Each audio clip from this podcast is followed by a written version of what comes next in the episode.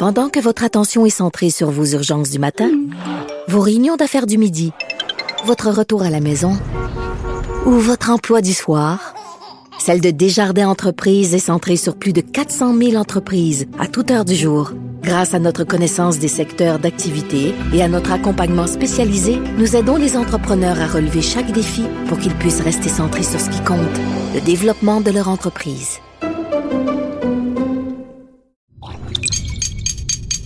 Cube Radio. Radio. Radio. Le retour de Mario Dumont. Deux heures d'info. De 15 à 17. Il provoque et remet en question. Il démystifie le vrai du faux.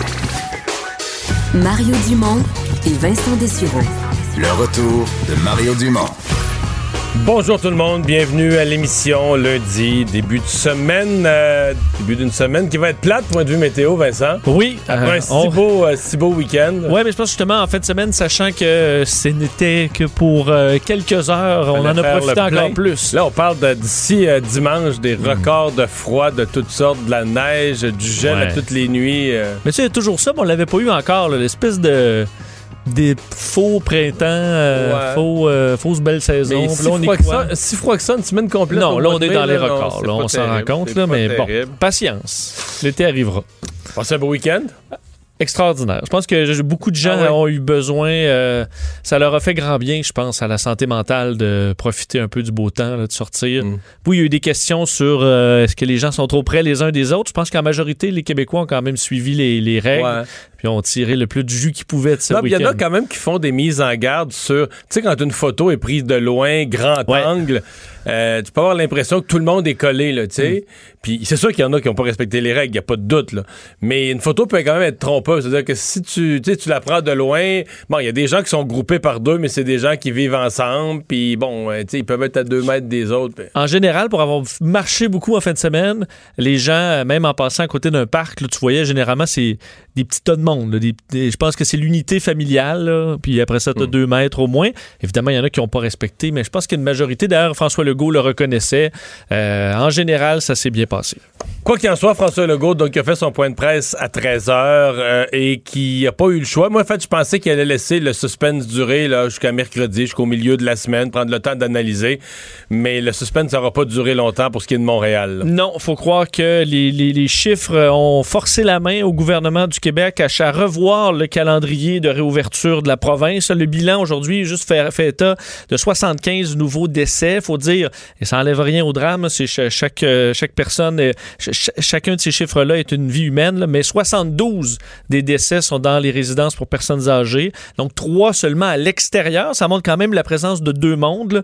Euh, le nombre de cas supplémentaires, 758, 18 personnes hospitalisées. Mais évidemment, on disait, euh, à travers le Québec, on a libéré des milliers de lits, là, 7000, même un peu plus à un certain moment. Alors, on aurait de la place à l'extérieur de la province. Le problème, c'est que à Montréal, c'est plus serré. De sorte que cette marge de manœuvre, on ne l'a plus pour ouvrir tel que prévu selon le calendrier. Alors, ça amène un changement. Je vous fais entendre le premier ministre. pour ça qu'aujourd'hui, je vous annonce que on a décidé de reporter l'ouverture des commerces dans la grande région de Montréal pour l'instant d'une semaine. Donc du 11 mai, on reporte au 18 mai. Je vous rappelle qu'à Montréal, il est prévu que les écoles et les garderies soient ouvertes le 19 mai. Encore là, on a deux semaines devant nous. On va regarder ensemble euh, les résultats, puis on va prendre une décision en fonction de l'évolution des résultats. Alors, une analyse qui se fera, mais évidemment, on voit que le calendrier euh, n'est pas confirmé. On l'avait dit, mais on peut s'attendre d'ailleurs pour le reste du Québec. C'est prévu pour le 11 mai toujours. Le calendrier tient pour l'instant, mais on peut s'attendre à des ajustements quand même selon l'épidémiologie et les chiffres qui arriveront dans les prochains jours. Et euh, dans le cas de Montréal, les ajustements étaient demandés plus tôt en matinée euh, par le chef par intérim du Parti libéral du Québec, qu'on rejoint tout de suite, Pierre Arcan. Bonjour. Bonjour, M. Dumont. Euh, satisfait, vous l'aviez demandé qu'on reporte dans le cas des commerces? Ben, surtout soulagé. Soulagé de voir que finalement, la sagesse l'a emporté parce que euh, c'est sûr que tout au cours de la fin de semaine, moi, je recevais des appels des gens, de certains de mes députés. Euh, j'avais des appels conférences avec certains CIUS là, qui me disaient qu'il euh, y avait des cas de transmission communautaire là, qui commençaient à être inquiétants à Montréal.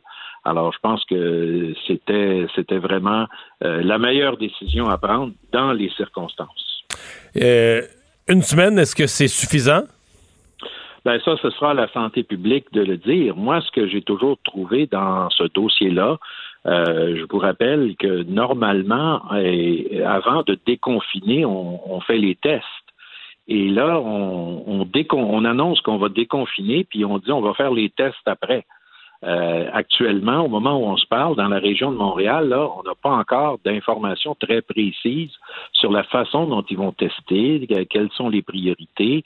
Il y avait ce matin un appel conférence euh, avec les, les maires et tout le monde de la région de Montréal, mais les réponses étaient plus ou moins claires à ce niveau-là. Alors, comment voulez-vous annoncer le déconfinement à Montréal lorsqu'on ne sait pas trop? Puis même, j'écoutais la conférence de presse de M. Arruda qui disait, oui, apparemment, un parc extension, là, mais on n'a pas encore toute la mesure de ce qui se passe. Moi, je pense qu'avant de prendre une décision de cet ordre-là, il faut que la santé publique ait plus d'informations, c'est clair. Hmm.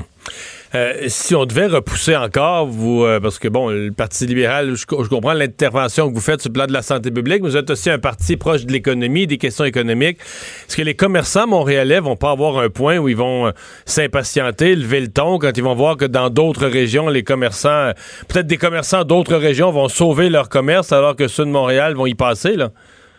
Ben, D'abord, M. Dumont, je peux vous dire une chose. On veut que l'économie reparte, c'est clair. Le, problème, il n'est pas là. Le, il est clair qu'il faut, et on est très sympathique aux commerçants. Mais imaginez-vous une situation où est-ce qu'on déconfine et on se dit une semaine ou deux après, ben, écoutez, la situation est devenue hors contrôle et puis euh, on va être obligé de reconfiner. Ça sera encore pire pour nos commerçants. Alors moi, je me dis, on est mieux de voir la situation, euh, comment est-ce qu'elle va évoluer et ainsi de suite. Et là, ben, à partir du moment où on va déconfiner, on va déconfiner sur des bases euh, beaucoup plus solides. Et là, on ne sera pas en train de recommencer encore. Moi, je pense que dans ce, cas-ci, euh, il est clair qu'on veut, nous aussi, que l'économie reparte. Là. Hmm si on se donc on se remet pour le, cette date là, cette nouvelle date du 19 mai où là on aurait à Montréal à la fois l'ouverture des écoles et des commerces on risque d'avoir, on risque de se retrouver à peu près dans une semaine, jour pour jour, à cette heure-ci, avec euh, une décision à prendre. Est-ce qu'on repoussera ces deux dates pour l'école et les commerces, ou une des deux, ou est-ce qu'on les maintient? Euh, qu'est-ce que, comment vous voyez la suite, là? Ben, c'est-à-dire que M. Legault, il l'a dit, puis je pense qu'il euh, là-dessus, c'était, c'était clair. Il a toujours dit ben, le pari du déconfinement, c'est risqué pour l'ensemble du Québec. Alors, nous, on trouvait que s'il n'avait pas posé le geste de, de, de, retarder, là, ça devenait pas juste risqué, là, ça devenait imprudent euh, de ce côté-là. Alors pour nous, euh, nous évidemment, on n'a pas une boule de cristal, on n'a pas toutes les informations euh, comme parti politique. On doit toujours se fier à, la santé publique et c'est clair qu'il y a un risque. Il faut juste que ce risque-là soit le, le, risque le mieux calculé possible pour qu'on voit vraiment ce qui se passe parce que savez, la semaine dernière, moi, j'étais à Montréal-Nord et puis euh, on parlait d'éclosion à Rivière-des-Prairies, puis après ça, on en a parlé à Saint-Michel, puis là, ben, on en a parlé à Ville-la-Salle, puis là, il y en avait au nord du boulevard des Sources, euh, il y en avait à Parc Extension, il y en a dans Côte-des-Neiges. Alors, ça commence à faire pas mal d'arrondissements qui étaient euh, touchés. Alors moi, je, je, suis encore une fois le premier à vouloir que les commerçants réouvrent, mais encore faut-il là qu'on ait une situation un peu plus contrôle. Et pour ce faire, ben, seuls des tests euh, nombreux vont pouvoir nous donner un aperçu de ce qui se passe. Parce que quand vous parlez de closion par quartier, là, vous parlez plus des CHSLD, là, vous parlez communautaire. Ah c'était, c'était vraiment, M. Dumont, de la transmission communautaire. Là. C'était plus les résidences pour aînés, c'était plus les CHSLD. Là. C'était vraiment dans certains quartiers de Montréal. Qu'est-ce que vous pensez de la position comprise des commissions scolaires anglophones euh, de, de, refuser l'ordre du gouvernement? Est-ce que des ou des conseils scolaires, appelons-les comme ça maintenant, est-ce que localement on pourrait décider de ne pas ouvrir à la date fixée par le ministère de l'Éducation? Est-ce qu'on aurait ce pouvoir-là dans votre esprit? Écoutez, euh, je pense que je, je, je, peux comprendre les gens qui peuvent avoir des inquiétudes. Il y a une chose qui est claire dans mon esprit, c'est que vous avez un ministère de l'Éducation et le ministère de l'Éducation euh, émet des directives pour l'ensemble des commissions euh, scolaires. Il ne peut pas commencer à y avoir des commissions scolaires parallèles. Là. Ça, c'est clair pour moi. Ben, merci de nous avoir parlé. Mais c'était un plaisir, M. Dumont. Merci. Alors, le chef par intérim du Parti libéral, Pierre Arcan. Peut-être ajouter sur euh, François Legault, là, pour terminer sur ce, point de presse. Il faut dire qu'il ne sera plus quotidien, hein, donc euh, il y aura quand même des, des, changements là-dessus. Euh, mais sur les enseignants qui ont des inquiétudes concernant la, la, la, la permission de porter un masque ou même une visière, on a clarifié tout ça dans le point de presse, disant que oui, on pourra chez les enseignants en porter et qu'on pourra même en fournir éventuellement de l'équipement aux enseignants. Oui, c'est qu'on pourra en fournir, mais on s'engage pas à fournir dans toutes les écoles. Exact. Je suppose que ce sera laissé euh, localement au. Mais ils ont le droit d'en fournir. Mais c'est effectivement pas clair sur le mécanisme. Ça viendra peut-être euh, d'ici les prochains jours, un système fiable, parce qu'on sait que beaucoup d'enseignants souhaitaient se protéger euh, et que, bon, ça leur est permis maintenant. Et effectivement, Monsieur Legault qui euh, soulignait d'ailleurs cette fait couper les cheveux euh, par euh, sa conjointe. Oui, c'est bien. Moi-même, on a tous, on regarde toujours le genre, mais c'est pas pire. On peut, alors qu'on s'apprête, dans mon cas, à s'aventurer là-dedans. Alors, c'était, il voulait évidemment pas créer de scandale en disant que c'est sa conjointe qui l'a fait et soulignait le respect de la majorité des consignes en fin de semaine. Il y a eu une question quand même sur l'état des finances, puis il y a eu une expression bien, bien candide en disant c'est pas beau. Ce qui peut, quand il dit, est-ce qu'il a regardé la situation avec son ministre des Finances? Oui, oui, on a regardé ça ensemble. Là. C'est pas, on peut pas vous dire les chiffres, mais c'est pas beau. C'est pas beau. Bon. Euh, on s'en doutait. Si lui trouve pas ça beau au Québec, on n'imagine pas. au fédéral, effectivement. Bon, l'avantage que M. Trudeau a, c'est qu'il regarde pas. Il, perd pas son, perd pas son temps à regarder ça avec le ministre des Finances. La lentille est peut-être pas de la même couleur. Voilà, avec lui, il trouve ça beau.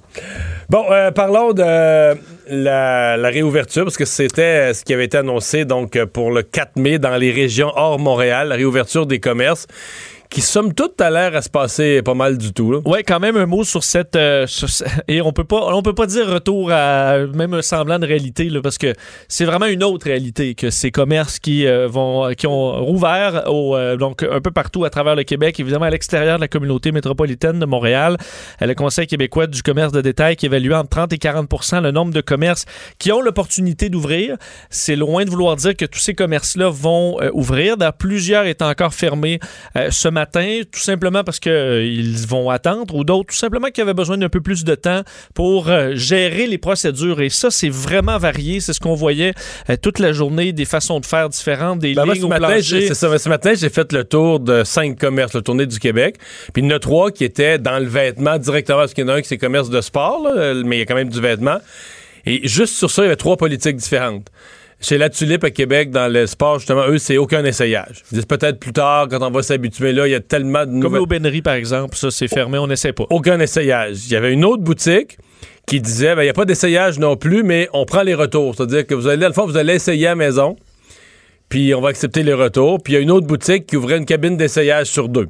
Avec une cabine vide, une cabine, une cabine d'essayage, une cabine vide, en alternance comme ça. On permettait l'essayage, puis on mettait les vêtements en quarantaine après. Ce qui est quand même complexe, on s'entend. Euh, je pense que des fois, des, on t'imagine un vendeur pas très content quand tu essaies 14 chemises. Là. T'en. Mais là, c'est encore plus compliqué quand il faut les, euh, les mettre en quarantaine pendant 24 heures. Tu peux plus la vendre, elle est même plus disponible. Alors, euh, c'est une nouvelle façon de faire. On voyait dans les concessionnaires auto l'essayage euh, pour ben, l'essayage pour essayer une voiture. Le, le, conseiller qui doit s'asseoir à l'arrière, par exemple, dans les magasins de meubles. Vous voyez, chez Tanguy à Québec, on installe comme une espèce de toile sur les, les divans lorsqu'on veut essayer là, le confort. Alors, on a et que tu dois être accompagné du vendeur en tout temps sur des magasins. Ouais, chez Tanguay, c'est ça, tu te promènes même plus dans le Mais en fait, c'est qu'il n'y a plus de. Prenons là chez Tanguay, où tu es accompagné par le vendeur, tu peux pas te promener seul. Il n'y a, plus de, a plus de vagabondage, de magasiner en disant on va regarder des meubles. Peut-être ça va nous donner des idées pour dans deux ans changer de set de je sais pas quoi. Il n'y a plus de ça. Là. Le flanage, c'est vraiment pas recommandé. Tu pars parce que tu as besoin d'un tel article, puis tu dis au vendeur j'ai besoin d'un frigo, puis tu vas dans un frigo, puis tu regardes les frigos, puis tu achètes un frigo. Exact. Puis tu touches pas toutes les poignées de frigo. Même par endroit, on a des temps limites pour être sûr de, qu'il n'y ait pas de flamage euh, du genre. Alors, euh, vous verrez, il faut, il faut quand même être vigilant aussi en entrant dans un commerce, de prendre le temps de voir comment ça fonctionne. Des fois, il y a des lignes au plancher pour euh, l'entrée, la sortie. flèches, euh, hein. alors, euh, prenez le temps, essayez de suivre, demandez les, les bonnes façons de faire aux, aux commerçants. Et également, on voit à la frontière là, de la CMM, la commission, la, la- la- la- la communauté métropolitaine de Montréal. Évidemment, il y a des gens pour qui le commerce c'est juste à la frontière et que là, tu as des commerces concurrents de l'autre bord qui sont ouverts, pas de leur côté. Ça crée de la frustration par endroit. Évidemment, il y a une ligne à un moment donné qu'il faut, euh, Faut le tracer faut faire part. et il y a des perdants et des gagnants euh, dans, ce- dans cette histoire, malheureusement. M. Trudeau, donc, qui euh, ce matin, euh, bon, on veut pas d'annonce majeure à faire, a fait son point de presse quotidien quand même, a commencé en parlant de la contribution canadienne dans la recherche sur le vaccin. Oui, alors que le monde entier travaille euh, d'arrache-pied pour essayer de trouver une solution là, à cette, euh, cette pandémie qui passerait par un vaccin. L'OMS, d'ailleurs, qui a fait cette levée de fonds, là, levant 7,4 milliards de- d'euros à l'international pour financer le développement d'un vaccin qui serait remis là, de façon équitable à travers le monde. Le Canada, donc, euh, fait partie de ces pays qui investissent dans la recherche. Justin Trudeau voulait le, le rappeler en chiffres, entre autres. On peut écouter le premier ministre là-dessus. On travaille fort pour assurer la sécurité des Canadiens et appuyer nos travailleurs de première ligne en préparant la relance de l'économie. Mais la COVID-19 est un défi mondial qui exige une solution mondiale et tout le monde doit faire sa part. La contribution du Canada à la lutte mondiale contre la COVID-19, qui s'élève à plus de 850 millions de dollars, comprend des investissements dans les travaux de recherche menés au Canada et ailleurs dans le monde. Justin Trudeau qui souligne également une semaine importante euh, dans, dans l'histoire canadienne. Donc, on souligne cette semaine euh, les 75 ans de la libération des Pays-Bas. Le Canada a combattu euh, également la victoire en Europe. Alors, une semaine de commémoration où, entre autres, aujourd'hui, euh, 14 heures, les Canadiens étaient invités à respecter deux minutes de silence. Et Justin Trudeau qui a souligné le fait qu'on devrait prendre exemple sur le courage de ces Canadiens qui ont combattu à l'époque dans une autre épreuve que traversait le, le- Canada. Il faut dire aussi qu'il y a des gens qui ont combattu à ce moment-là, qui sont euh, euh, dans des CHSLD aujourd'hui, euh, un peu partout à travers le Canada, dans des résidences. Alors, c'était la, la réflexion qu'il souhaitait amener. Alors qu'au niveau économique, Andrew Scheer demande une mise à jour économique d'ici la fin juin. Mais là, M. chiffres- Trudeau a ouvert la porte aujourd'hui parce qu'il n'y a jamais de budget. Là. Effectivement, euh, c'est d'ailleurs, il dit ne rien exclure. là. Ouais. Il dit un budget euh, peu probable, une mise à jour économique ou une autre façon de faire le même exercice. Tantôt, j'étais avec Emmanuel Latraverse en nombre. Cherche. euh, Mais c'est quoi une autre façon? Dire, un budget, c'est un budget. C'est les revenus, Oui. les dépenses, qu'est-ce que tu veux. Ben, une mise à jour économique, c'est comme une version édulcorée d'un budget, là, où tu dis, tu fais un peu un portrait économique des situations. On peut un peu certains éléments d'un budget, mais pas un budget complet. Là. Mais mais là, une autre façon. une autre façon, je le sais Démonstration avec des réglettes. Je sais pas. Je sais pas c'est quoi l'autre façon de faire le même exercice. Parce que pour montrer encore à quel point ce- cette mise à jour-là, s'il y en a une, va montrer une, euh, un trou immense dans les finances publiques. Euh, on apprenait du président du Conseil du Trésor, Jean-Yves Duclos, que c'est 1,7 million de travailleurs qui pourraient bientôt bénéficier de la subvention salariale. Euh, selon le dernier bilan, c'est maintenant 96 000 entreprises qui se sont inscrites à ce programme gigantesque du, euh, du fédéral. Euh, les premiers versements qui seront acheminés jeudi le 7 mai. Puis là, une des questions qui se pose déjà, c'est est-ce que la PCU va être prolongée? Là? Parce que là, au 6 juillet, techniquement, c'est fini. Et ça arrive vite. Puis il va y avoir de la pression sur le gouvernement pour la prolonger. Mais les témoignages, ça, ça n'arrête plus de m'arriver. Les témoignages d'employeurs incapables. Ce matin, j'avais le témoignage d'un restaurant qui a voulu recommencer, qui s'est dit on peut pas rester arrêté, puis là, qui prend. D'ailleurs, M. Legault l'a dit tantôt, les restaurants, ça serait pas à veille de rouvrir. Donc, ce restaurant-là voulait partir un service euh, en ligne, là, puis au moins vendre. euh, des gens viennent chercher, là, take-out, là, que des gens viennent chercher leur plat, et tout ça. Fait le tour des employés. Zéro. Zéro. Ah non, non, on veut pas travailler. Est-ce qu'on peut, euh, parce que je- le présentement, tu peux travailler jusqu'à 1000 dollars, mais c'est compliqué parce que ça devient temps zéro. Ça, Ben, ça devient zéro ou, ou 2000. Moi, j'ai parlé à quelqu'un qui, en fin de semaine, avait ça dans son attribution de tâche. Faisait des entrevues avec des étudiants. Là. Il disait que dans la première minute, toujours dans la première minute, les étudiants mentionnent qu'ils veulent pas dépasser 15 heures par semaine. Ils ont déjà fait le calcul. Je vais gagner tant, je vais gagner tant. Le, le chiffre clé, là, c'est 6700. Mhm. Donc, tu travailles 15 heures semaine tout l'été. Même quelqu'un avait déjà fait son horaire. là. Le type faisait une entrevue. Quelqu'un avait déjà fait son horaire. là. Je travaillerai lundi, le mardi pour avoir une fin de semaine du mercredi au dimanche. on se souhaite un bel été. Donc, travailler lundi, mardi pour être en fin de semaine du mercredi au dimanche. Puis avec ça, fait, fait son, fait son 1000 pièces par mois, 980 quelques piastres par mois. 3750, 3 fois 1250 du gouvernement. Ça te fait un été à 6700 avec des fins de semaine de 5 jours. Mais Qui dit mieux? ben, est-ce- est-ce On qu'on- fait, un, on fait une enchère, là. qui offre mieux? Mais est-ce qu'on peut en vouloir à ces gens-là? Parce que la PCU, la Ben PCU non. étudiante, mais la PCU aussi, j'ai des gens près de moi qui se sont fait offrir du, offrir du travail et qui sont intéressés là, à le faire. C'est des, tra- des travaillants. Puis Parfois, on va aller, on va aller aider.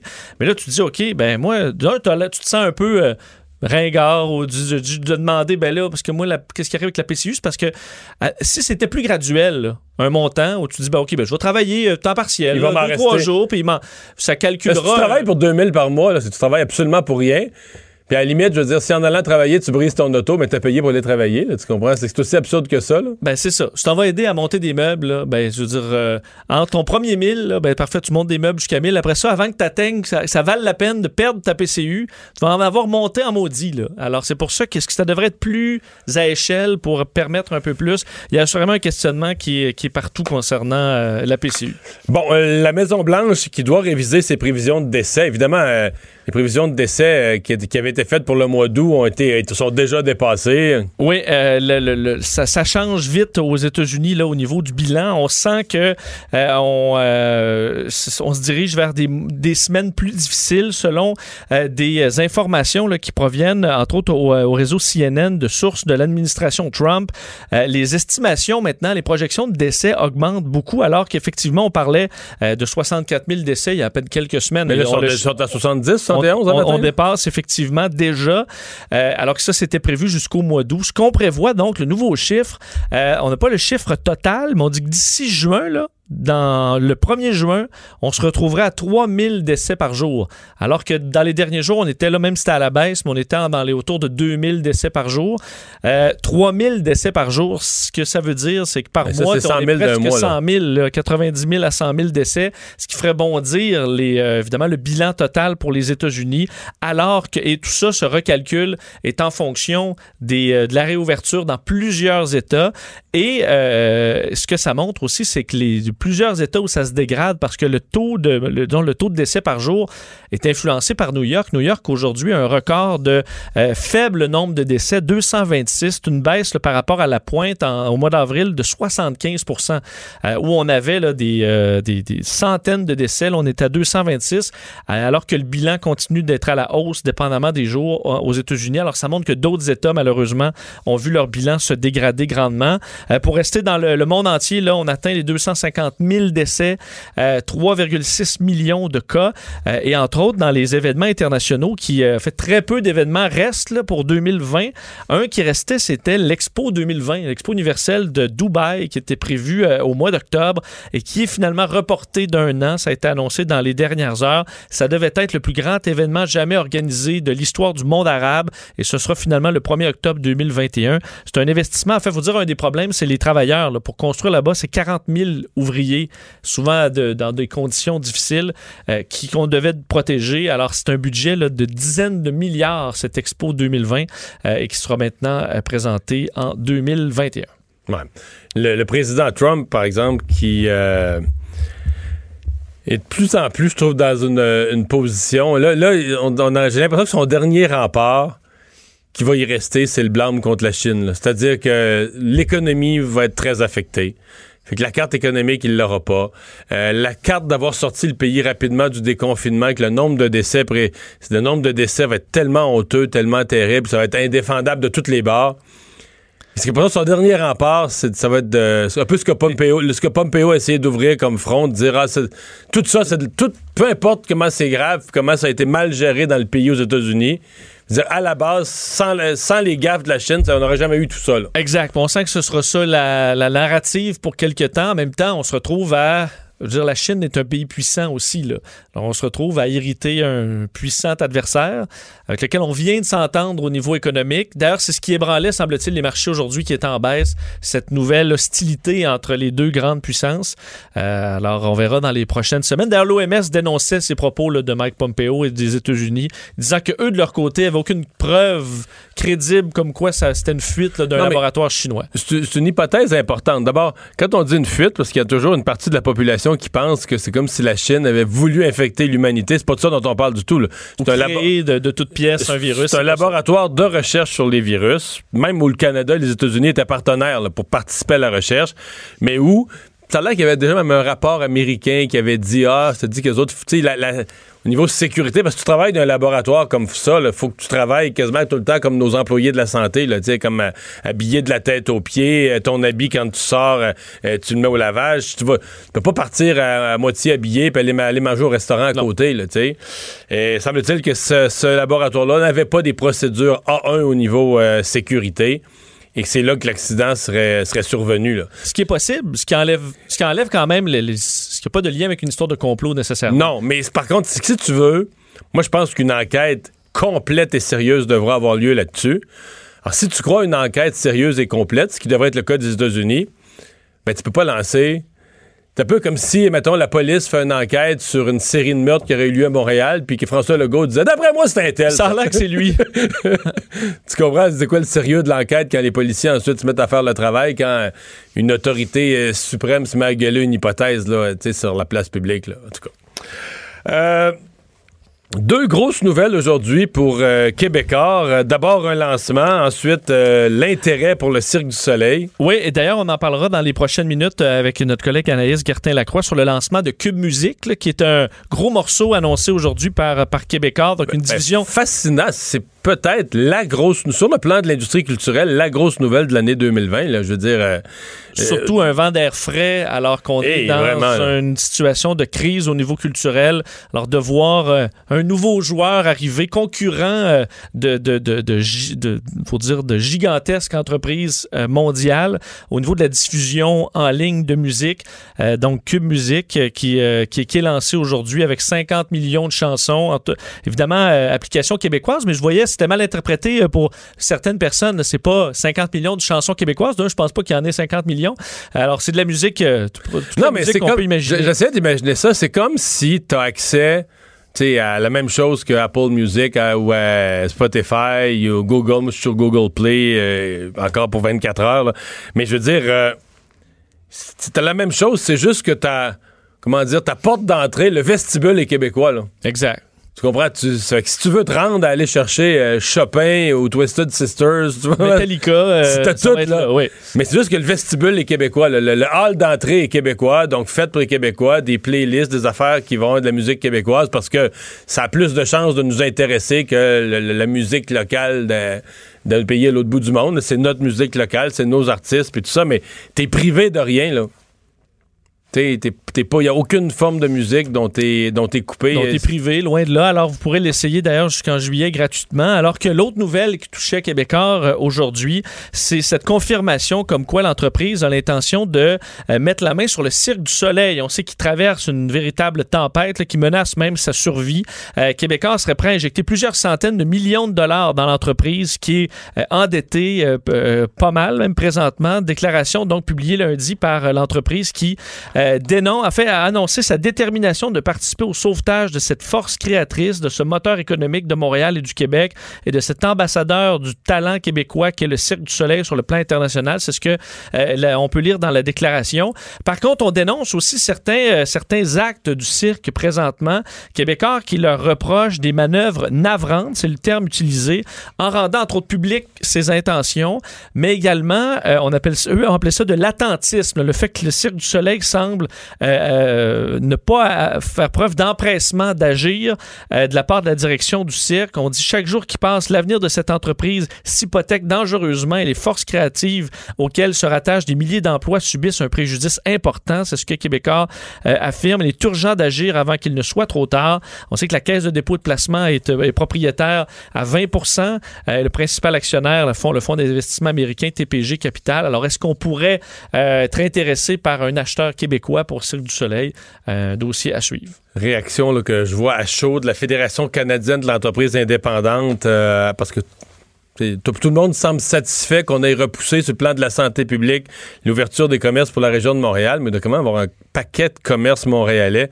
Tu sais, si c'est un commerce dans la région de Montréal que tu as passé la fin de semaine à mettre du plexiglas, puis à protéger ton commerce, puis à mettre des flèches de tape au sol, puis etc. Mm. Puis là, tu apprends que tu rouvriras pas une semaine de plus. Euh, donc, eux disent, euh, ils demandent de permettre le ramassage à la porte dans tous les commerces.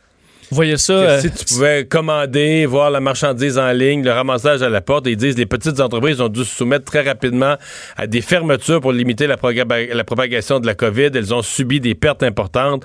Alors, ces petits commerces de proximité peuvent faire partie de la solution, car étant donné leur taille, ils sont plus agiles, agiles et peuvent s'adapter.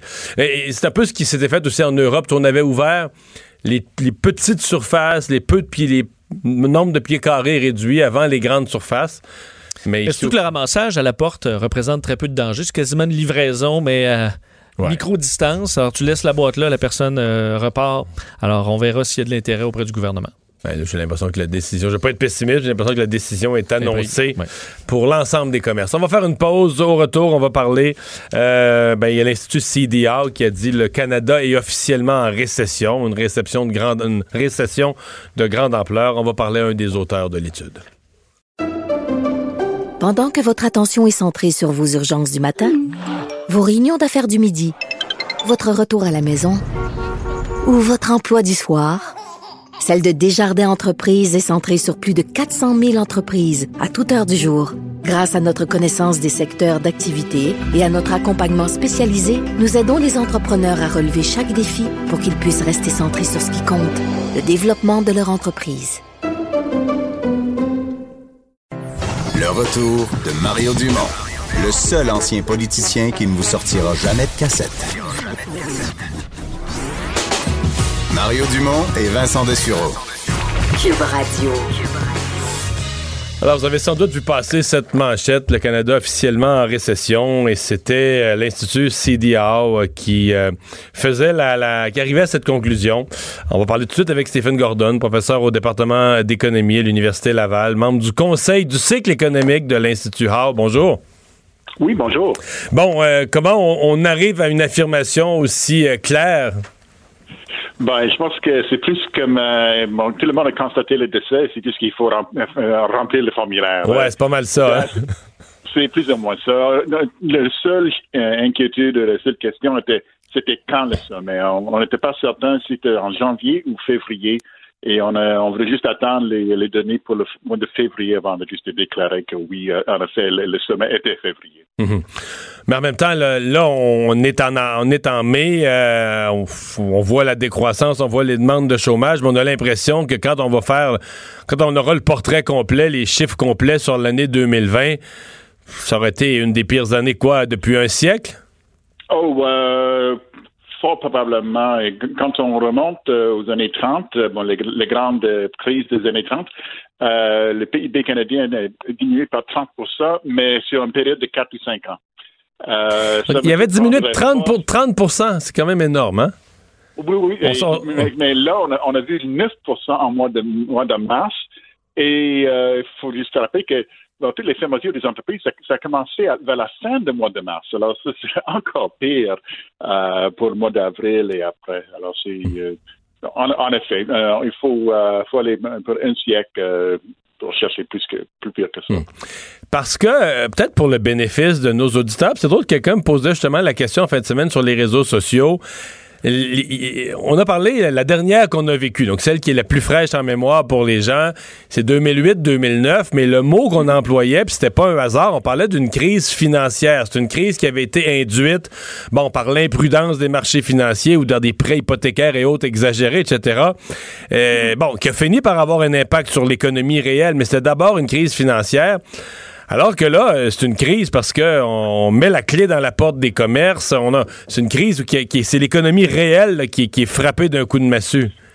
Oui, c'est ça. Euh, nous, on ne parle pas des causes de récession. On ne dit pas que c'est une récession, c'est euh, bon à cause de bon pour la cause. Il y avait une récession qui était causée par une crise financière. Il y a une récession qui été causée, mettons, par un euh, de, de, la politique monétaire. ici, c'est une récession. Bon, la, cause, c'est la COVID-19. Alors, c'est on juste, on, va constater une, réduction assez répandue, assez profonde de, l'activité économique. Et pour nous, c'est ça une récession. on ne parle pas, pas, de la cause. Parlez pas de la cause. Est-ce que vous osez des projections sur la, la remontée de l'économie? Parce que au départ, si on se reporte il y a quelques semaines, il y avait bon le président Trump, mais d'autres adeptes de ces théories, puis des économistes aussi qui parlaient d'un retour en V. L'économie avait descendu comme la première barre d'un V là, en chute libre, mais on disait ça va remonter étant donné que c'est dû à une pandémie. Euh, l'économie, les, fondements de l'économie sont bons, ça va remonter aussi vite. Est-ce que vous vous risquez à ces hypothèses-là? Est-ce que ça va remonter vite, lentement? Quels vont être les obstacles euh, à une remontée rapide de l'économie? Ben, c'est c'est pas le rôle du comité de cycle, bon, de, de, cycle économique euh, de, faire, de de provisions, mais euh, bon, on peut peut-être beau espérer, mais vraiment le, le problème c'est pas les, les fermetures euh, par le, le gouvernement, c'est vraiment le problème c'est le, coronavirus. Euh, parce que même si les, restaurants sont sont ouverts, c'est pas du tout évident que les gens vont voir, ils vont, faire des bonnes affaires. Euh, le, problème, c'est toujours la COVID-19 euh, qui, euh, qui plane toujours. oui, peut-être en principe, oui, toute l'infrastructure est là, l'économie est là, les travailleurs sont là, mais c'est n'est pas du tout évident qu'on va revenir rapidement, à, moins qu'on trouve un traitement assez général, assez efficace pour, pour le COVID-19. Euh, vous avez dit l'économie, euh, moins 9% euh, durant le seul mois de mars. Ça risque d'être plus pour le mois d'avril. Est-ce qu'on a des précédents? Vous avez parlé tout à l'heure de moins 30% mais sur 4 ou 5 ans, lors de la, grande crise de 1929-30 et suivante. Là. Mm-hmm. Mais dans des périodes aussi vite, parce qu'un mois, c'est une poussière de temps, un mois, c'est 30 jours. Est-ce qu'on a déjà vu ça, l'économie crasher autant, des pourcentages aussi forts en un seul mois?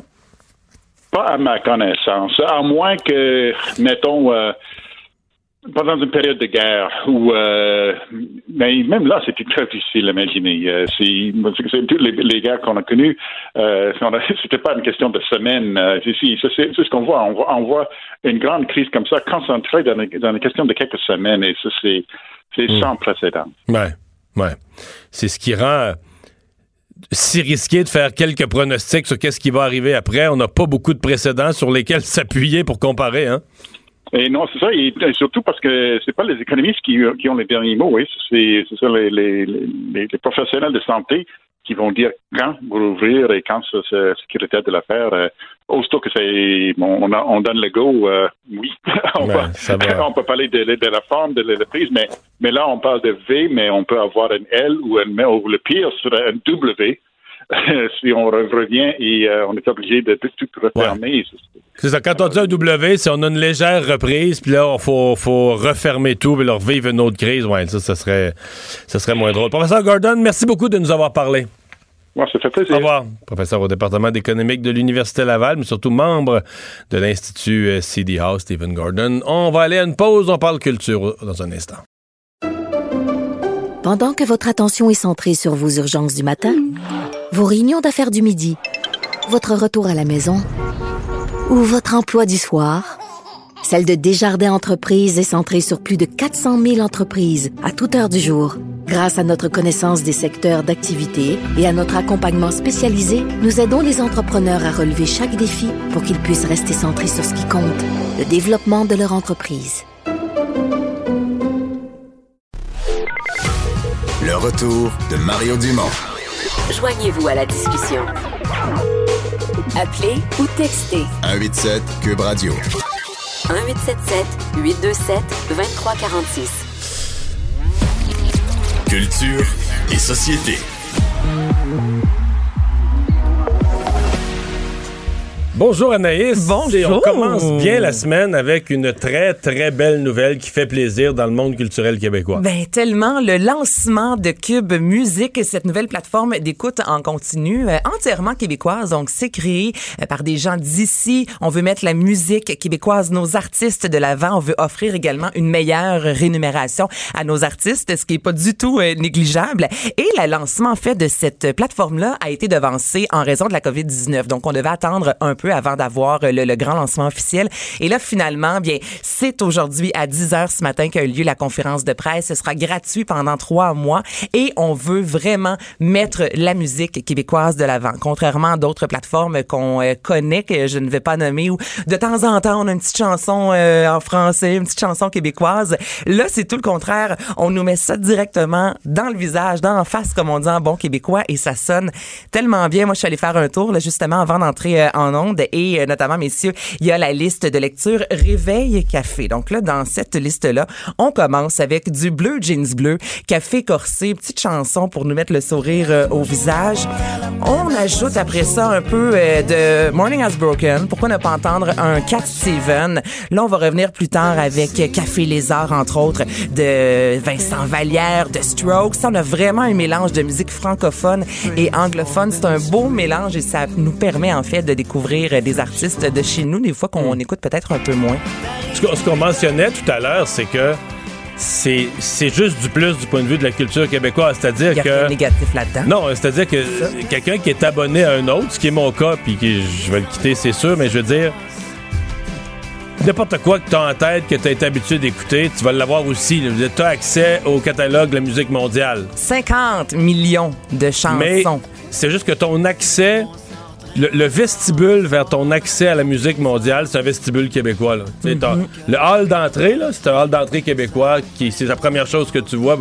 Fait que je trouve ça, euh, je trouve ça vraiment le fun. Ben tellement. Et là, on a Mathieu Turbide. De Mathieu, bonjour. Ben bonjour. Bonjour. Comment ça va? Ça va très bien. Une belle journée aujourd'hui pour euh, Québécois qui lance euh, cette belle plateforme-là. Oui, puis une belle journée, je pense, comme euh, vous le dites depuis tout à l'heure, pour la culture d'ici, pour la musique québécoise, les artistes d'ici, parce que j'ai beaucoup aimé l'allégorie que Mario vient de faire sur le vestibule, le hall d'entrée. Parce que, rappelez-vous, il n'y a pas si longtemps que ça. On accédait à la musique par la radio, par euh, des chaînes télé de musique comme Musique Plus, par des, des disquaires comme HMV, tout ça. Et dans ces trois cas-là, quand on rentrait au Québec pour découvrir la musique, on avait à côte à côte le rock international avec un petit peu de rock québécois, on avait la musique pop euh, internationale, mais on avait aussi euh, Céline Dion, Martin Sinclair et compagnie, puis on avait du, du, d'autres types de musique qui étaient toujours présentés de façon équitable entre la culture de chez nous qui est minoritaire, faut le dire, dans le monde, puis la culture internationale qui, elle, est comme un gros rouleau compresseur. Mais il y avait une espèce d'équilibre. Cet équilibre-là, il s'est perdu quelque part dans le développement des plateformes technologiques quand on a laissé les grandes compagnies américaines, européennes, se prendre le contrôle, dire c'est nous, c'est nous qui allons décider pour vous, toutes les cultures du monde, qu'est-ce qu'on va écouter comme musique sur la planète Terre ben nous, on fait un geste pour aller dans le sens contraire, pour dire non, non, non, on est là, on a des artistes ici qui valent la peine d'être écoutés, qui sont aussi bons que n'importe quel autre artiste dans le monde, puis on va, on va leur donner du crédit. Hum. J'ai une question en ce qui a trait à la rémunération en, euh, pour les artistes. Évidemment, avec la COVID, on sait qu'il y a plusieurs spectacles, des sorties d'albums. Euh, c'est extrêmement difficile pour les artistes euh, présentement et ben, pour tout le monde finalement. Et là, on parle de 11,99 par mois. Et ce matin, lors de la conférence de presse, vous dites justement que il y a d'autres sites où on est aux alentours de 9,99. Là, on demande un peu plus, mais en même temps, ça s'en va directement dans les poches, si je me trompe pas, de nos artistes. Ben, en fait, c'est que c'est une situation qui est très complexe. La distribution de la musique numérique est régie par des ententes entre des distributeurs, des, des, des, des, services de streaming comme le nôtre. Mais le modèle existant, il fait en sorte qu'on regarde tout ce qui s'est écouté comme musique là, dans le monde, puis là, on regarde des pourcentages de ça. Puis par distributeur, ils vont ils vont recevoir un certain montant en fonction des écoutes qui ont été faites par tout le monde. C'est pas un système qui est parfait. Puis même l'expliquer, c'est un peu complexe. Mais euh, il y a plusieurs personnes qui commencent à dire, ben, ce modèle-là, euh, on pourrait peut-être le changer éventuellement. Puis nous, ce qu'on dit, c'est que si on est capable, avec le milieu de la musique, de trouver un meilleur, modèle, ben on va, on va l'essayer, puis on va être très ouvert avec les premiers, peut-être, avec d'autres, à essayer autre chose. Par exemple, il y a un système qui s'appelle le user-centric, où si moi, je n'écoute que du bleu bleu pendant tout le mois où je suis abonné, ben, tout le montant d'argent qui irait en redevance irait juste à Blue Jean Bleu et non pas à Drake et aux Rolling Stones puis euh, à, d'autres joueurs. Ça, c'est un système qu'on qu'on regarde mais qui n'existe pas. Sur lequel on n'a pas tout le contrôle. Là où on avait le contrôle, par contre, c'était sur le prix. On s'est dit, ben tiens, si on met le prix un peu plus cher, parce que souvent les artistes nous disent c'est pas vrai que la musique est limitée, là, ça vaut 9 piastres, 10 piastres par mois. Ça vaut plus que ça. C'est pour ça qu'on a pas assez de revenus. Ben, on a fait un premier petit pas, on dit, OK, on va l'augmenter de 20 puis ça va être 20 de plus dans la poche des artistes.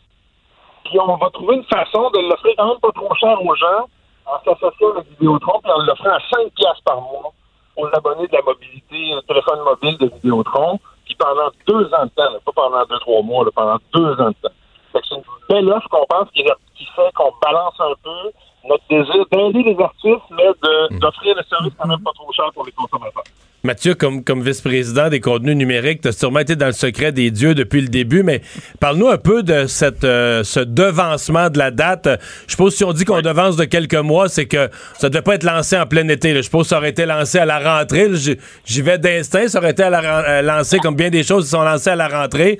Comment on a accéléré? Pourquoi? À partir de quel moment on s'est rendu compte que la COVID va créer euh, un besoin et un intérêt spécial? Puis comment on a pesé sur l'accélérateur? Oui, tu as raison de dire qu'on regardait, effectivement, il y avait des dates qu'on regardait, peut-être à Saint-Jean-Baptiste, il y a eu quelque chose là au niveau de, de, l'offre québécoise, mais plus la COVID arrivait, plus ça, s'aggravait. Je me souviens d'un point de presse de François Legault, il a dit, écoutez, là, peut-être, écoutez, écoutez dans la musique, ça va faire du bien, ça va changer les idées, puis on a de la bonne musique au Québec, puis là, on se disait, tabarouette, on, on travaille sur un projet justement pour mettre de l'avant la musique. Et là, en même temps, parce que chez Québécois, on est, on est impliqué à plusieurs niveaux dans la musique, notamment dans l'organisation de spectacles. Et on voyait les spectacles s'annuler, se, reporter les uns après les autres. Ça, ben, c'est de l'argent, c'est des revenus pour nos artistes, pour nos musiciens, pour nos techniciens de son, tout ça. Fait qu'on s'est dit comment on serait capable au moins de profiter du fait que les gens sont confinés, ils ont plus de temps pour écouter, pour leur offrir une vitrine, une connexion, je dirais, entre les artistes d'ici, parce que c'est vraiment mieux chez nous, je le dis, là, sur les autres plateformes. Euh, on est mieux servi. Là. Ça ne veut pas dire qu'on parle pas de Metallica, qu'on parle pas de, de, de Jay-Z et de, de Beyoncé. On en parle aussi. Là. Mais on met au moins là-dedans des gens de chez nous. Fait que ça, ça, ça fait, euh, je pense, un pas dans la bonne direction. Mathieu, pour euh, moi, ma, génération, les Spotify et autres concurrents, euh, on est habitué, on dirait que lorsqu'on commence à goûter à des listes de lecture, là, Anaïs nous parlait de liste du matin, par exemple, ça simplifie la vie là, au niveau musical pour bien des gens. Mais est-ce que vous cherchez quand même à aller chercher une partie de la population euh, pour qui c'est un peu qui, qui, sont qui qui pas encore rendus là ou qui les utilisent pas, qui vont utiliser de la musique un peu plus traditionnellement? Est-ce que vous voulez aller chercher ces gens-là, une population peut-être aussi un peu plus âgée qui va avoir un accès facile comment on va pouvoir accéder à cette musique-là facilement? Ben, en fait, euh, euh, ta question a un lien avec celle de Mario, Vincent, parce que euh, il y a 70% à peu près, puis là les chiffres ça varie, mais à peu près 70% des gens qui ne paient pas pour un service de musique en continu en ce moment. Ça, c'est des gens qui étaient habitués d'acheter un, disque une fois de temps en temps ou d'aller au magasin. Même ça, ça a été changé avec la crise qu'on vit en ce moment. Les gens commandent plus des choses en ligne, ont moins peur de ça, euh, les services qui peuvent être rendus numériquement. Euh, combien de personnes ont découvert que Billico, euh, Netflix, toute la, consommation de vidéos à la demande avec la crise qu'on vit? Fait qu'on s'est dit, effectivement, il y a un marché à développer, là. C'est pas juste les, les tout, c'est probablement partie des premiers qui ont, qui se sont abonnés à un service de musique, de streaming, mais il y en a plein, là, qui n'ont jamais essayé, là. Puis euh, je parlais, on parlait de Guylaine Tanguay, la, la chanteuse country que tout le monde connaît bien. Elle, son public, là, il achète des disques ils achètent des spectacles. Là, son public va changer avec ce qui se passe en ce moment. Ils vont vouloir continuer à consommer ces chansons, mais peut-être d'une autre façon. Fait que, effectivement, on a une occasion, là, je pense, de, convertir des gens à un nouveau mode. Puis si il y a beaucoup de gens qui se font le pas, la transition, ben là, le service va être plus rentable, puis il va mettre plus d'argent dans la poche des, artistes et des ayants droit. Ça va être quoi la passerelle ou le lien entre Cube Radio et Cube Musique, le nouveau service qui est lancé aujourd'hui? Ça, c'est l'autre bonne question. Quelques journalistes euh, perspicaces ont dit Ah, ben, c'est dans ça, vous avez deux, euh, deux produits maintenant qui portent le même, euh, le même nom, la même marque. En effet, c'est deux produits numériques nouveaux, novateurs. autant que Cube Radio l'était il y a un an et demi avec la radio numérique, les podcasts. Maintenant, Cube Musique avec la distribution de musique en continu. Puis ce que je peux dire, parce que Pierre-Carl a déjà levé le voile un peu sur ça, on a d'autres projets qui s'en viennent ces projets-là vont aussi permettre de lier l'ensemble des contenus numériques qu'on distribue euh, de façon plus convergente. Puis effectivement, à un moment donné, Cube Radio, les podcasts, puis la musique, ben, vous allez pouvoir mêler tout ça. Puis on a hâte de vous faire ces annonces-là dans les mois qui viennent. Wow. Hum, c'est une bonne nouvelle, ça. Oui, ben oui, ben oui. Ben, euh, merci euh, Mathieu. Puis on va. donc c'est donc c'est c'est pas c'est pas pour plus tard. là. C'est pas une annonce de quelque chose qui s'en vient. là. Je veux dire, on, on peut s'abonner aujourd'hui là. Cubemusique.ca, voilà. Allez sur le site web en premier. Je le dis à tout le monde parce que c'est plus facile si vous allez sur le site web en premier, cubemusique.ca. Vous allez là, vous vous inscrivez, puis après, vous allez télécharger l'application que vous voulez. Puis vous allez profiter de ça gratuitement pendant trois mois. Vous vous ferez une idée, vous ferez votre tête si on est aussi bon que les autres. Si on est meilleur ou aussi bon, ben, lâchez votre autre abonnement, puis vous en Euh, Est-ce, que- est-ce que je peux demander à ma manette euh, Elix euh, pour. euh, est-ce que ça va pouvoir être possible pour Cube Music? partie des choses qu'on regarde. Si on a dit on lance en mode bêta, ça veut dire a plein de fonctionnalités qui s'en viennent. qui OK. sont pas, prêtes tout de suite, mais qui s'en viennent. Le produit est très bon maintenant. Mais effectivement, euh, Cube Radio, puis Cube Musique, ben, je voulais annoncer pour les deux Cube. Cube Radio, Cube Musique, bientôt sur votre planète Elix, ça s'en vient. On, on travaille là-dessus dans les prochains mois. Mathieu, félicitations pour le nom des listes de lecture. Je tiens à mentionner que c'est délicieux, soit besoin d'air, Montréal, distanciation sociale, c'est vraiment cool. On a une équipe de Oui, vraiment. bon. Merci Mathieu. Tout le monde, bye bye. Au revoir. Bon, ben voilà. Bon, Et dans les autres nouvelles, le retour de Twilight. Le retour de Twilight, imaginez-vous. Toi, Vincent, est-ce que t'as... J'ai jamais vu Twilight. Intérêt zéro, là. Jamais Zéro, vu. T'as ouais. jamais vu même Twilight? Jamais vu Twilight, Mario, même chez toi? Ben oui, chez moi, ça se joue. Là, je, je sais que ça existe. J'en connais des bouts, euh, des personnages, mais. euh, On sait bon qu'il y a des euh, vampires dans Oui, tout oui, oui, ça. oui, donc des loups-garous. Des loups-garous, des vampires. C'est arrivé en 2005. On a eu la fascination, tentation, hésitation, révélation, les livres qui ont été transposés euh, à l'écran. Et là, il y a 15 ans de ça, il devait y avoir une suite, en fait, il y a quelques années plus tôt, de Stéphanie Meyer. Et euh, finalement, les, en 2008, voilà, les, euh, les textes se sont rendus sur le web. Donc, la femme derrière Twilight a décidé de mettre ça sur la glace pendant plusieurs années. En, elle était en colère et tout à fait compréhensible. Et là, on vient d'apprendre, c'est annoncé, le 4 août 2020, il y aura Midnight Sun. Donc, c'est l'histoire de Twilight, mais vue par le, le, le, le- vampire, là, son nom m'échappe, euh, Robert Pattis- Patterson, qui c'est Oh, qui- c'est là, quoi son ouais, nom? Voyons, voyons, je le le, vampire. cherche. Bella, oui, mais son nom, Edward. Edward. Edward Cullen. Je suis désolée pour les fans de Twilight. Alors, c'est Edward qui va raconter, en fait, son histoire, comment il est tombé en amour avec cette Bella qui est, euh, ben, qui est humaine, finalement, puis qui tombe en amour avec le, le petit vampire. Et Ben, est-ce qu'on écoute, se serait rendu compte, Anaïs, qu'on peut faire encore un peu d'argent sur le dos de Joe Exotic? On peut en faire beaucoup. Il y a plein de projets en lien avec Tiger King. L'avez-vous vu, messieurs? Non. Oui, je l'ai vu. euh, Ah oui? Oui? Ouais. C'est intéressant quand même. C'est un milieu, euh, milieu quand même fascinant. Ben là, c'est.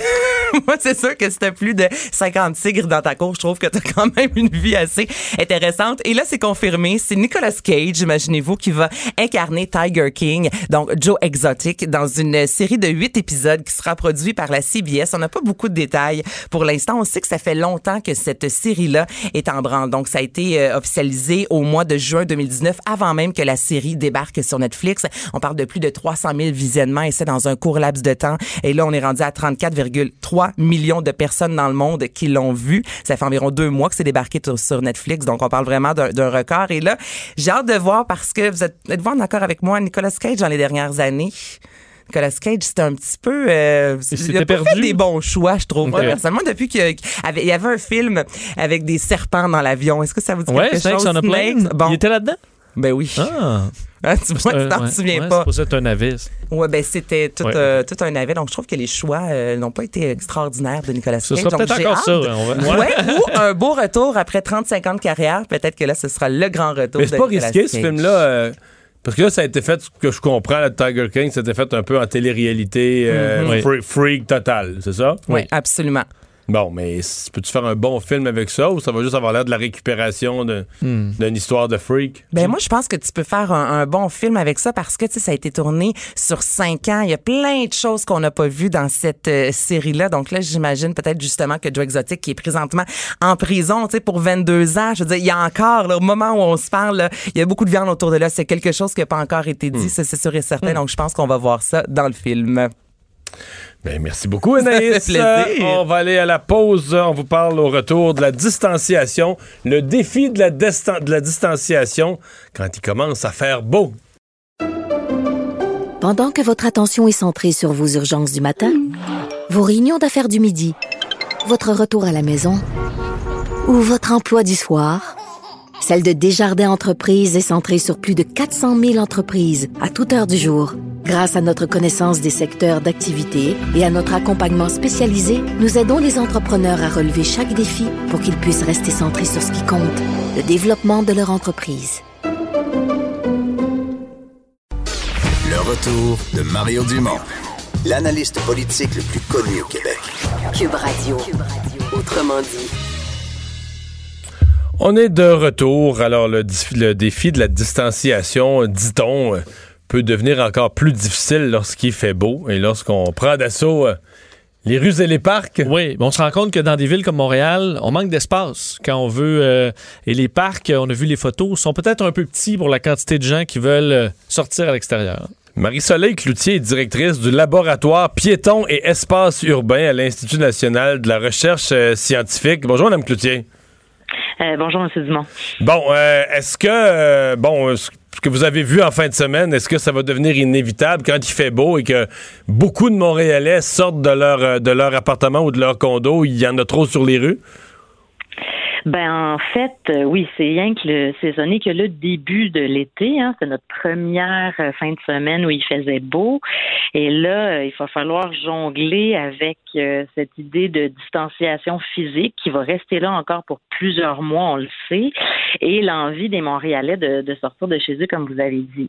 Qu'il y a trop de monde dans la rue, si les rues sont un petit peu, si l'espace dans la rue est redistribué pour en donner un petit peu plus aux piétons qui d'habitude sont obligés de rester sur le trottoir, ça m'inquiète pas tant.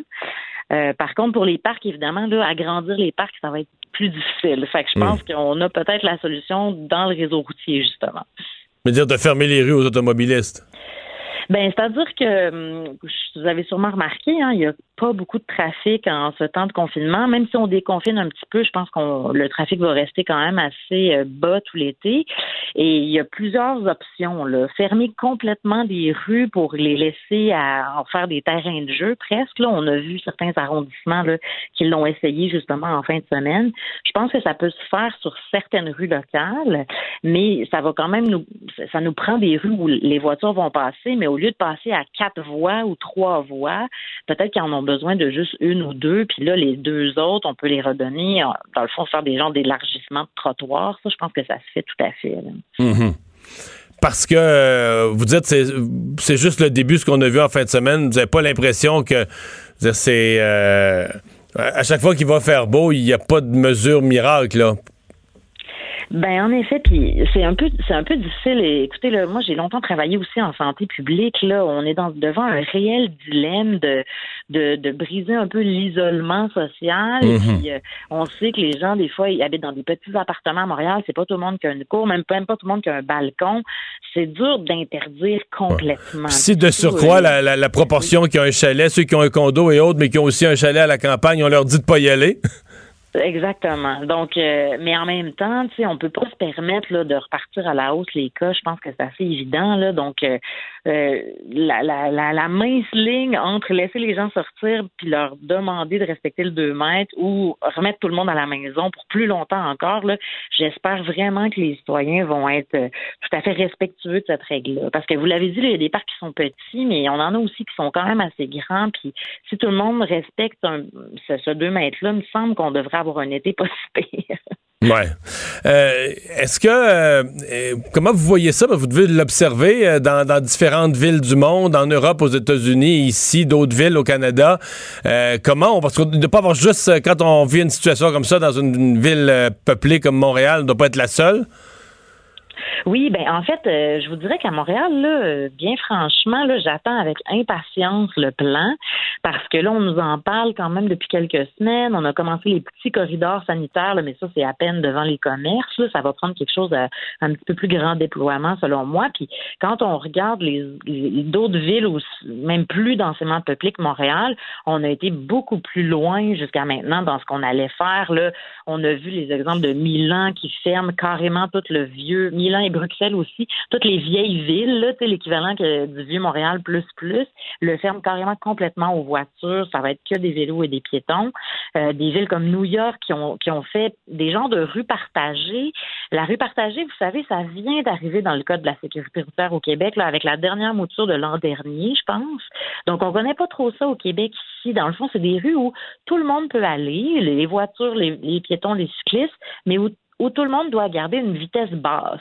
Donc, les voitures sont à 20 km heure, mais tout le monde continue de passer quand même. Puis ça, c'est intéressant comme solution. C'est juste qu'au Québec, je, me demande qu'est-ce qu'on en ferait si on décide de faire des rues comme ça, parce qu'on n'est pas très habitué de partager l'espace de la rue. Donc, ça serait peut-être des exemples qu'on pourrait euh, essayer de mettre de l'avant, parce que là, on a le choix. Mais je vous dirais, ça va peut-être prendre euh, la SAC qui nous dit comment ça marche aussi en même temps. pour être capable de le, gérer prudemment pour tout le monde. Exactement. Ben, Marie-Soleil Cloutier, merci de nous avoir parlé. Ça me fait Au revoir, la directrice du laboratoire Piéton et Espace urbain à l'INRS. On va aller à une pause. Euh, Gilles Barry est là au retour. Pendant que votre attention est centrée sur vos urgences du matin, vos réunions d'affaires du midi, votre retour à la maison ou votre emploi du soir, celle de Desjardins Entreprises est centrée sur plus de 400 000 entreprises à toute heure du jour. Grâce à notre connaissance des secteurs d'activité et à notre accompagnement spécialisé, nous aidons les entrepreneurs à relever chaque défi pour qu'ils puissent rester centrés sur ce qui compte, le développement de leur entreprise.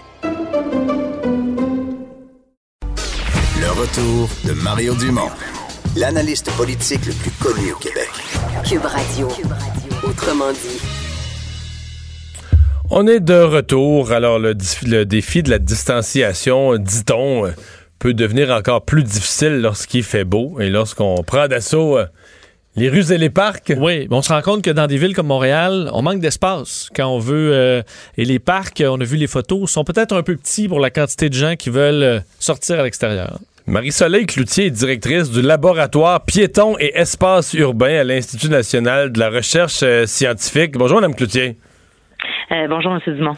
Bon, est-ce que, bon, ce que vous avez vu en fin de semaine, est-ce que ça va devenir inévitable quand il fait beau et que beaucoup de Montréalais sortent de leur, euh, de leur appartement ou de leur condo, il y en a trop sur les rues? Ben en fait, euh, oui, c'est rien que le saisonnier que le début de l'été. Hein, c'est notre première euh, fin de semaine où il faisait beau. Et là, euh, il va falloir jongler avec cette idée de distanciation physique qui va rester là encore pour plusieurs mois, on le sait, et l'envie des Montréalais de, de, sortir de chez eux, comme vous avez dit. Qu'il y a trop de monde dans la rue, si les rues sont un petit peu, si l'espace dans la rue est redistribué pour en donner un petit peu plus aux piétons qui d'habitude sont obligés de rester sur le trottoir, ça m'inquiète pas tant. Euh, par contre, pour les parcs, évidemment, là, agrandir les parcs, ça va être plus difficile. Fait que je pense hmm. qu'on a peut-être la solution dans le réseau routier, justement. Mais dire de fermer les rues aux automobilistes. Ben, c'est-à-dire que hum, vous avez sûrement remarqué, hein, il y a pas beaucoup de trafic en ce temps de confinement. Même si on déconfine un petit peu, je pense que le trafic va rester quand même assez euh, bas tout l'été. Et il y a plusieurs options. Là. Fermer complètement des rues pour les laisser à en faire des terrains de jeu, presque. Là, on a vu certains arrondissements là, qui l'ont essayé justement en fin de semaine. Je pense que ça peut se faire sur certaines rues locales, mais ça va quand même nous, ça nous prend des rues où les voitures vont passer, mais au lieu de passer à quatre voies ou trois voies, peut-être qu'ils en ont besoin de juste une ou deux, puis là, les deux autres, on peut les redonner, dans le fond, faire des genres d'élargissement de trottoirs. Ça, je pense que ça se fait tout à fait. Mm-hmm. Parce que euh, vous dites c'est c'est juste le début ce qu'on a vu en fin de semaine. Vous n'avez pas l'impression que c'est euh, à chaque fois qu'il va faire beau, il n'y a pas de mesure miracle là. Ben en effet, puis c'est un peu c'est un peu difficile. Et, écoutez, là, moi j'ai longtemps travaillé aussi en santé publique. Là, on est dans, devant un réel dilemme de de, de briser un peu l'isolement social. Puis, euh, on sait que les gens des fois ils habitent dans des petits appartements à Montréal. C'est pas tout le monde qui a une cour, même, même pas tout le monde qui a un balcon. C'est dur d'interdire complètement. Si de surcroît euh, la, la, la, proportion qui a un chalet, ceux qui ont un condo et autres, mais qui ont aussi un chalet à la campagne, on leur dit de pas y aller. Exactement. Donc, euh, mais en même temps, tu sais, on peut pas se permettre là, de repartir à la hausse les cas. Je pense que c'est assez évident. Là. Donc, euh, euh, la, la, la, la, mince ligne entre laisser les gens sortir puis leur demander de respecter le 2 mètres ou remettre tout le monde à la maison pour plus longtemps encore, là, j'espère vraiment que les citoyens vont être tout à fait respectueux de cette règle-là. Parce que vous l'avez dit, il y a des parcs qui sont petits, mais on en a aussi qui sont quand même assez grands. Puis si tout le monde respecte ce, ce 2 mètres-là, il me semble qu'on devrait avoir un été pas si Ouais. Euh, est-ce que euh, euh, comment vous voyez ça? Ben, vous devez l'observer dans, différentes villes du monde, en Europe, aux États-Unis, ici, d'autres villes au Canada. comment on parce ne doit pas avoir juste quand on vit une situation comme ça dans une, ville peuplée comme Montréal, on ne doit pas être la seule. Oui, ben en fait, euh, je vous dirais qu'à Montréal, là, euh, bien franchement, là, j'attends avec impatience le plan parce que là, on nous en parle quand même depuis quelques semaines. On a commencé les petits corridors sanitaires, mais ça, c'est à peine devant les commerces. Là. Ça va prendre quelque chose à un petit peu plus grand déploiement, selon moi. Puis quand on regarde les, d'autres villes, ou même plus densément peuplées que Montréal, on a été beaucoup plus loin jusqu'à maintenant dans ce qu'on allait faire. Là. On a vu les exemples de Milan qui ferme carrément tout le vieux Milan Bruxelles aussi, toutes les vieilles villes, l'équivalent du vieux Montréal plus plus, le ferment carrément complètement aux voitures. Ça va être que des vélos et des piétons. Euh, des villes comme New York qui ont, qui ont fait des genres de rues partagées. La rue partagée, vous savez, ça vient d'arriver dans le code de la sécurité routière au Québec, avec la dernière mouture de l'an dernier, je pense. Donc, on connaît pas trop ça au Québec ici. Dans le fond, c'est des rues où tout le monde peut aller, les voitures, les, les piétons, les cyclistes, mais où où tout le monde doit garder une vitesse basse. Donc, les voitures sont à 20 km heure, mais tout le monde continue de passer quand même. Puis ça, c'est intéressant comme solution. C'est juste qu'au Québec, je, me demande qu'est-ce qu'on en ferait si on décide de faire des rues comme ça, parce qu'on n'est pas très habitué de partager l'espace de la rue. Donc, ça serait peut-être des exemples qu'on pourrait euh, essayer de mettre de l'avant, parce que là, on a le choix. Mais je vous dirais, ça va peut-être prendre euh, la SAC qui nous dit comment ça marche aussi en même temps. pour être capable de le, gérer prudemment pour tout le monde. Exactement. Ben, Marie-Soleil Cloutier, merci de nous avoir parlé. Ça me fait Au revoir, la directrice du laboratoire Piéton et Espace urbain à l'INRS. On va aller à une pause. Euh, Gilles Barry est là au retour.